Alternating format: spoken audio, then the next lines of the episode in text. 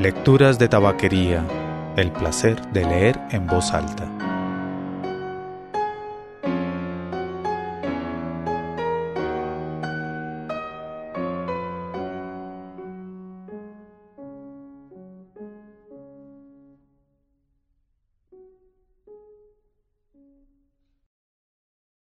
Soy Mauricio Duque Arrubla. Usted escucha Lecturas de Tabaquería, el podcast de lecturas en voz alta.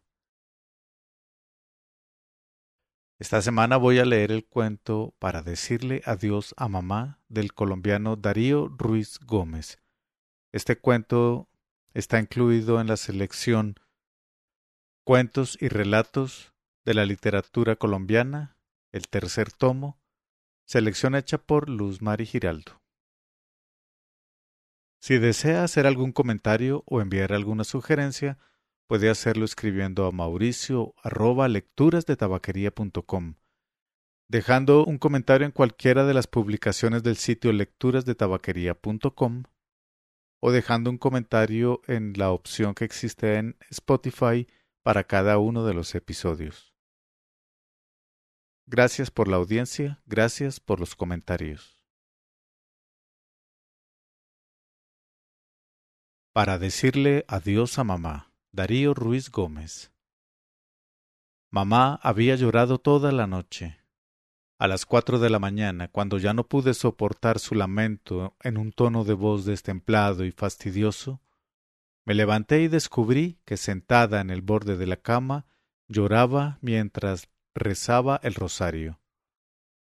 Su cuerpo enorme y pálido parecía resplandecer entre la azulada tonalidad de la atmósfera. Se había bebido el vaso de leche, pero no había querido tomarse el calmante que Rodrigo le había recetado. Tratar de explicarle algo, de llamarla al orden, decirle que se acostara era imposible, ya que al mínimo intento de insinuárselo, echaba hacia atrás la cabeza, replegaba la papada y en sus ojos verdes aparecía un tono neutro casi despectivo. Vista así, era tan lejana como una de esas mujeres que rezan en los templos vacíos. De manera que ante aquellos ademanes desaparecía en uno, como por encanto, todo afecto inmediato. Y allí enfrente solamente quedaba la presencia de una anciana, los racimos amoratados de los brazos temblando al vaivén de los sollozos. Lastimera contemplación, es cierto, pero vista más como una paciente de la cual no se sabe nada en absoluto que como lo que en realidad tenía que ser ante cada hijo en ese momento, una madre abandonada. Pues Hipólito Jaramillo, su esposo durante cuarenta y cinco años y padre de sus tres hijos, se había marchado de la casa para no volver jamás. Esa era la evidencia que ella había encontrado al regresar de la finca, no sólo por la clásica carta colocada estratégicamente con los manidos argumentos que justifican una fuga, sino porque los escaparates estaban vacíos.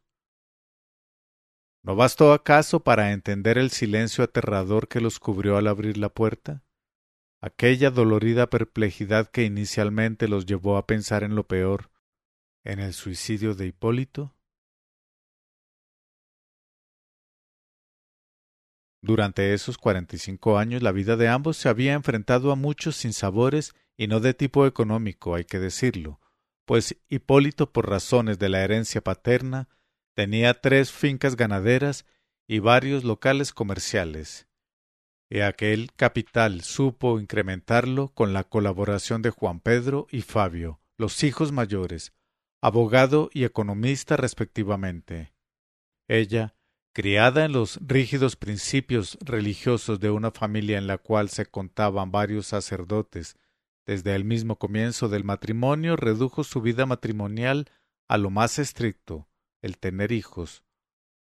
Otro propósito, una caricia, un beso, debían suponer para su alma piadosa de fervorosa católica algo así como un desacato a Dios, una desgraciada condescendencia con el demonio.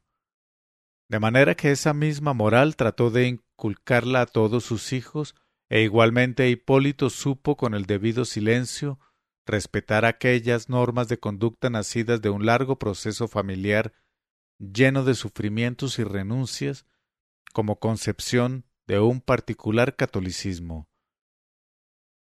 Virtudes que era fácil descubrir en el rostro de los abuelos, rubicundos, neurasténicos.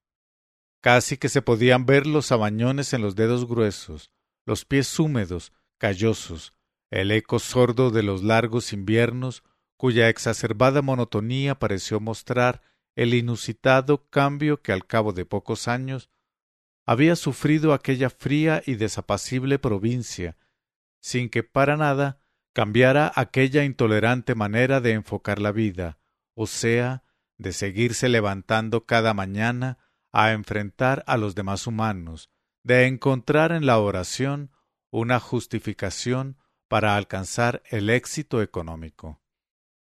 Y el color de sus ojos de un verde intenso pero difuso a la vez, inquietante hasta la desolación, era pues el distintivo de aquella alma de mujer que había entrado en el siglo XX sin renunciar a ninguna de sus pudorosas palabras, sin abandonar ninguno de los hábitos y costumbres religiosas de aquellos abuelos, tal como si lo que en realidad hubiese querido era, y ahí estaba ese caserón para atestiguarlo, negarse a aceptar la presencia del presente, quedándose a vivir en aquella Arcadia mental donde ningún familiar pudiera estar expuesto a los extravíos de la actualidad.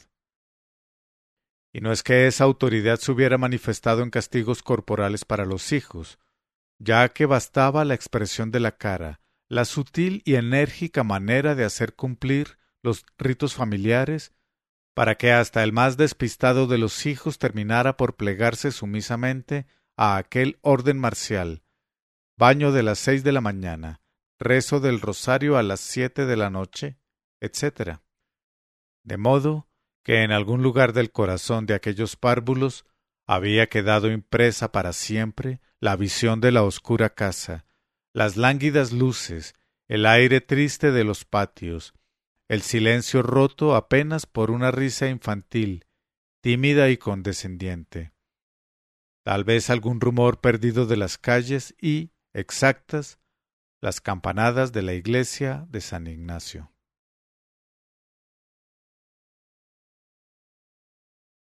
¿Soy cristiano? Sí, por la gracia de Dios. En el lívido color de aquel aire detenido, toda la luz verdadera parecía condenada, y de esa lívida transparencia surgía la figura de una mujer joven, una adolescente blanca y sonrosada, que llevaba en las manos una bandeja con los platos de la comida. Y en la dispersa memoria de los hijos de hoy vive la sonrisa de ese rostro pulcro, al apagar las luces en la noche, al colocar la ropa en los armarios, olorosa su ropa a limpio, apenas con algunas palabras para insinuar algo, para dar a entender a los aterrados párvulos que una pizca de bondad quedaba en el mundo. De manera que de su mano venían también las camisas, los pantalones, los calcetines y los zapatos brillantes. Su rostro campesino bajo esa luz de la infancia es ahora el rostro de un hada en medio de aquel pesado ambiente. Un susurro inaudible, los labios virginales que cantaban extrañas y remotas canciones que llegaban hasta el sueño de los niños y los conducían hacia los castillos y oscuros lagos, altas y doradas montañas, inquietantes alamedas de las lecturas juveniles, en cuyo final alumbraba, sin embargo, la más familiar de las luces.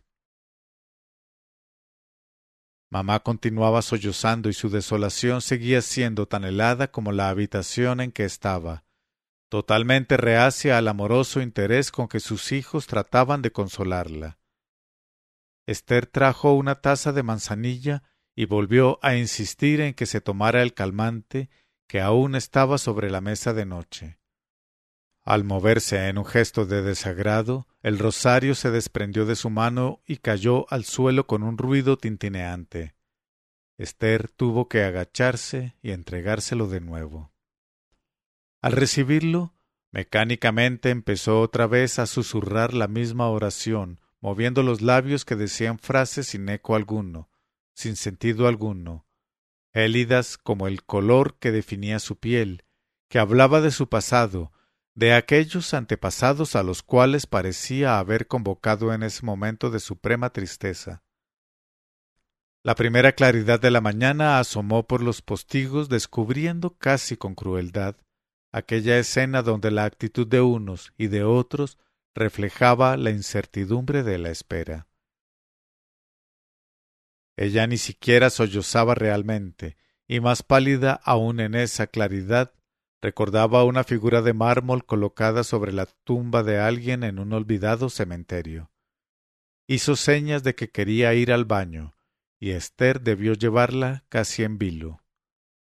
Era como si aquel desvelamiento de la luz, la certeza de la huida de su esposo, le hubiera paralizado ambas piernas. Antes que el ruido de un automóvil fue entonces el ruido de sus meados lo que introdujo un significado a aquella mañana en que el rastro de Hipólito Jaramillo se había esfumado para siempre. Su retrato colocado sobre la mesa de noche era ahora el rostro de un intruso. ¿Y quién se atrevería a decir que en esa cama había dormido durante años? ¿Quién podría imaginar allí cualquier intimidad? ¿Y quién además podría pensar que allí, de espaldas a ella, había ido fraguando su retirada ante el llamado de la vida? En la habitación además nada parecía haber acontecido, así de intemporal se sentía el ambiente. Por la cama de gruesa madera torneada, por las mesitas, por el escaparate que parecía observar desde una penumbra indiferente.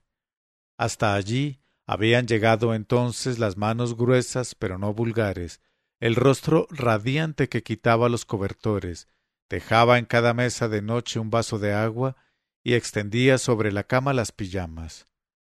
Seguramente en la mañana, recogiendo la ropa sucia, tendiendo la cama, le daría brillo al retrato donde Hipólito Jaramillo, con una mirada llena de picardía, se había detenido en el espacio particular de esos años en que la infancia de aquellos niños empezaba a golpearse contra las primeras evidencias de la vida, en que las precarias luces de la casa en aquellos grandes espacios se iban fijando sobre las sienes tiernas como una imagen ya imborrable, a través de la cual el futuro seguiría teniendo para ellos una perspectiva desolada, como si la espontaneidad de una sonrisa, una simple demostración de alegría, fuera a ser desterrada para siempre.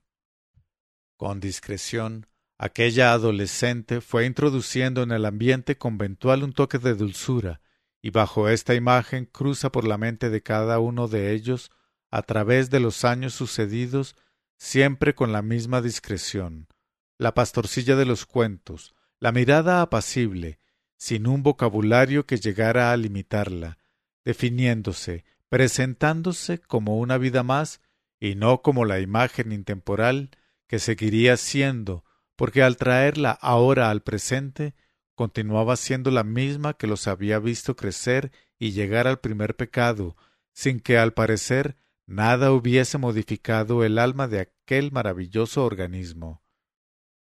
¿Qué espacios había después de la cocina?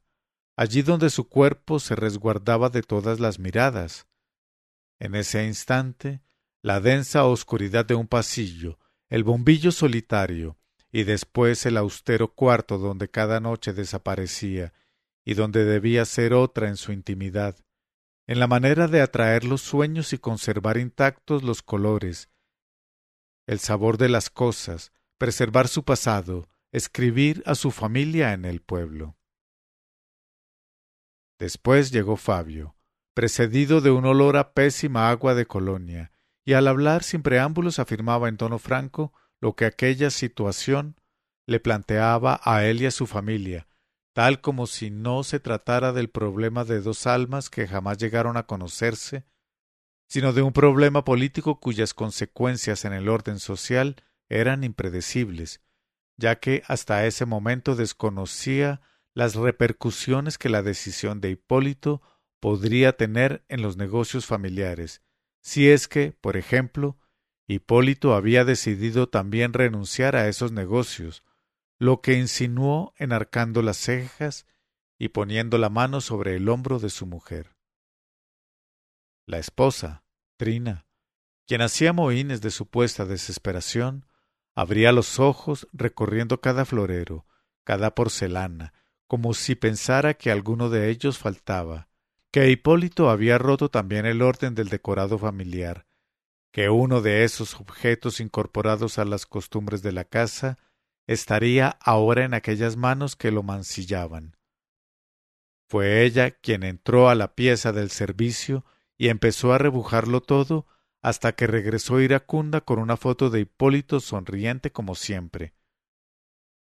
Lo que indicaba que durante todos esos años de aparente y fría calma, de mustia cotidianidad, él había ido desarrollando su estrategia, ya que en la foto aparecía de chaleco y sombrero y poniendo gesto de joven vividor, detalle que indicaba una temprana y vigorosa identidad, una radical confianza mutua para continuar resistiendo los silencios, los pequeños ultrajes. Descubrimiento que en la cabeza de mamá debió resonar como el golpe seco de un badajo. ¿Cómo habían podido mantener el secreto durante tantos años? ¿Cómo no habían descubierto en ella siquiera un gesto de complicidad? Volvió a meterse entre la cama y se cubrió la cabeza con la sábana. Nadie, sin embargo, movió un dedo para consolarla, ya que todo pareció tan mecánico que no llamó a compasión alguna. Tal vez porque esa frialdad había sido su línea de conducta respecto a Hipólito y los hijos, que cada quien al enfermarse lo solucionara por su cuenta llamando al médico de la familia. De manera que en aquellos años en que la fiebre anuncia las primeras dudas, en que el espacio perplejo de la adolescencia irrumpe a las lágrimas, nadie había estado allí para acompañar esas perplejidades y terrores, fuera de aquel rostro que un milenario candor iluminaba, rostro sin voz, pero que llevaba a la serenidad y la confianza pero a la vez un rostro sin familia, sin linaje conocido. De ahí que al invocarlo inconscientemente viniera hasta el presente en su verdadera dimensión, casi etéreo, solamente la constancia de la mano que acariciaba noblemente la frente afiebrada o colocaba unos zapatos, el vaso con leche en las primeras y furtivas borracheras. Por eso la imagen había acudido de nuevo a los ojos de aquellos hermanos que ahora se miraban poniéndose calladamente de acuerdo sobre lo que debía hacerse, y a quienes en verdad unía ese recuerdo que había regresado para hacerles ver la vida de una manera más justa. Pero con esa claridad que inicialmente no nos atrevemos a aceptar, ya que el peso de las costumbres, la fatal inercia del tiempo, se han filtrado en nuestros huesos y el temor a enfrentar la realidad que llega de repente es más poderoso que las razones justas que dictan el criterio, la lógica. De este modo, al hablar la vieja cocinera del desayuno, se logró esquivar por el momento aquella incertidumbre en que habían quedado, esquivar la materialidad de esa figura que había regresado a ellos en el recuerdo vivo como la única imagen válida de su propio pasado de niños. Ella, mamá, dejó que su voz se escuchara destemplada y lacónica, ya que en aquella particular medida del sufrimiento que vivía habían hecho irrupción todos aquellos tedios, aquellos fríos inviernos de su lejana niñez, las oraciones yertas, la ausencia de alborozo ante una fiesta. La débil sombra del armario hacía más pétreo aún su rostro y en el aire fresco de la mañana sus palabras adquirían la resonancia de un papel que se desgarra lentamente. Hasta que cada uno de ellos logró entender que no era dolor lo que ella sentía, sino un rencor profundo al imaginar que ahora los pasos que su marido estaba dando hacia la felicidad eran en verdad una reconciliación con la vida verdadera, y que por mucho que tratara de imaginárselos, nunca lograría ubicarlos en algún lugar de la ciudad, comenzando una nueva vida en un sitio diferente a esa mustia habitación, en donde ahora sus palabras convocaban a un pasado de tristezas, de agobio, con un rezo monótono con el cual supuestamente agradecía a Dios el que fueran tan puros y tan comedidos, tan virtuosos. Afirmaba esto haciendo sonar el rosario, al pasar un misterio, al elevar el tono de voz en el comienzo de la oración, invitándolos a hincarse, a seguirle en aquella supuesta práctica piadosa. Pero había algo en la frialdad de sus carnes, en la distancia que establecía su gesto, que los mantenía mudos y alejados de aquel exorcismo.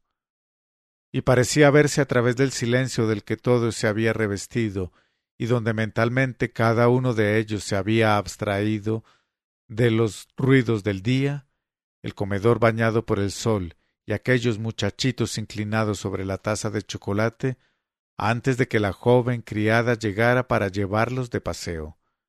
Y era el poder de ese recuerdo lo que hacía menos áspera la atmósfera del cuarto, aquellos muebles fantasmales que ahora negaban a su dueña. De pronto, al correr Fabio una cortina, la intensa luz del día resaltó la dimensión estólida de los objetos, hizo más penosas las esquinas en penumbras a donde habían ido a refugiarse los restos de pudor de la madre conmovida.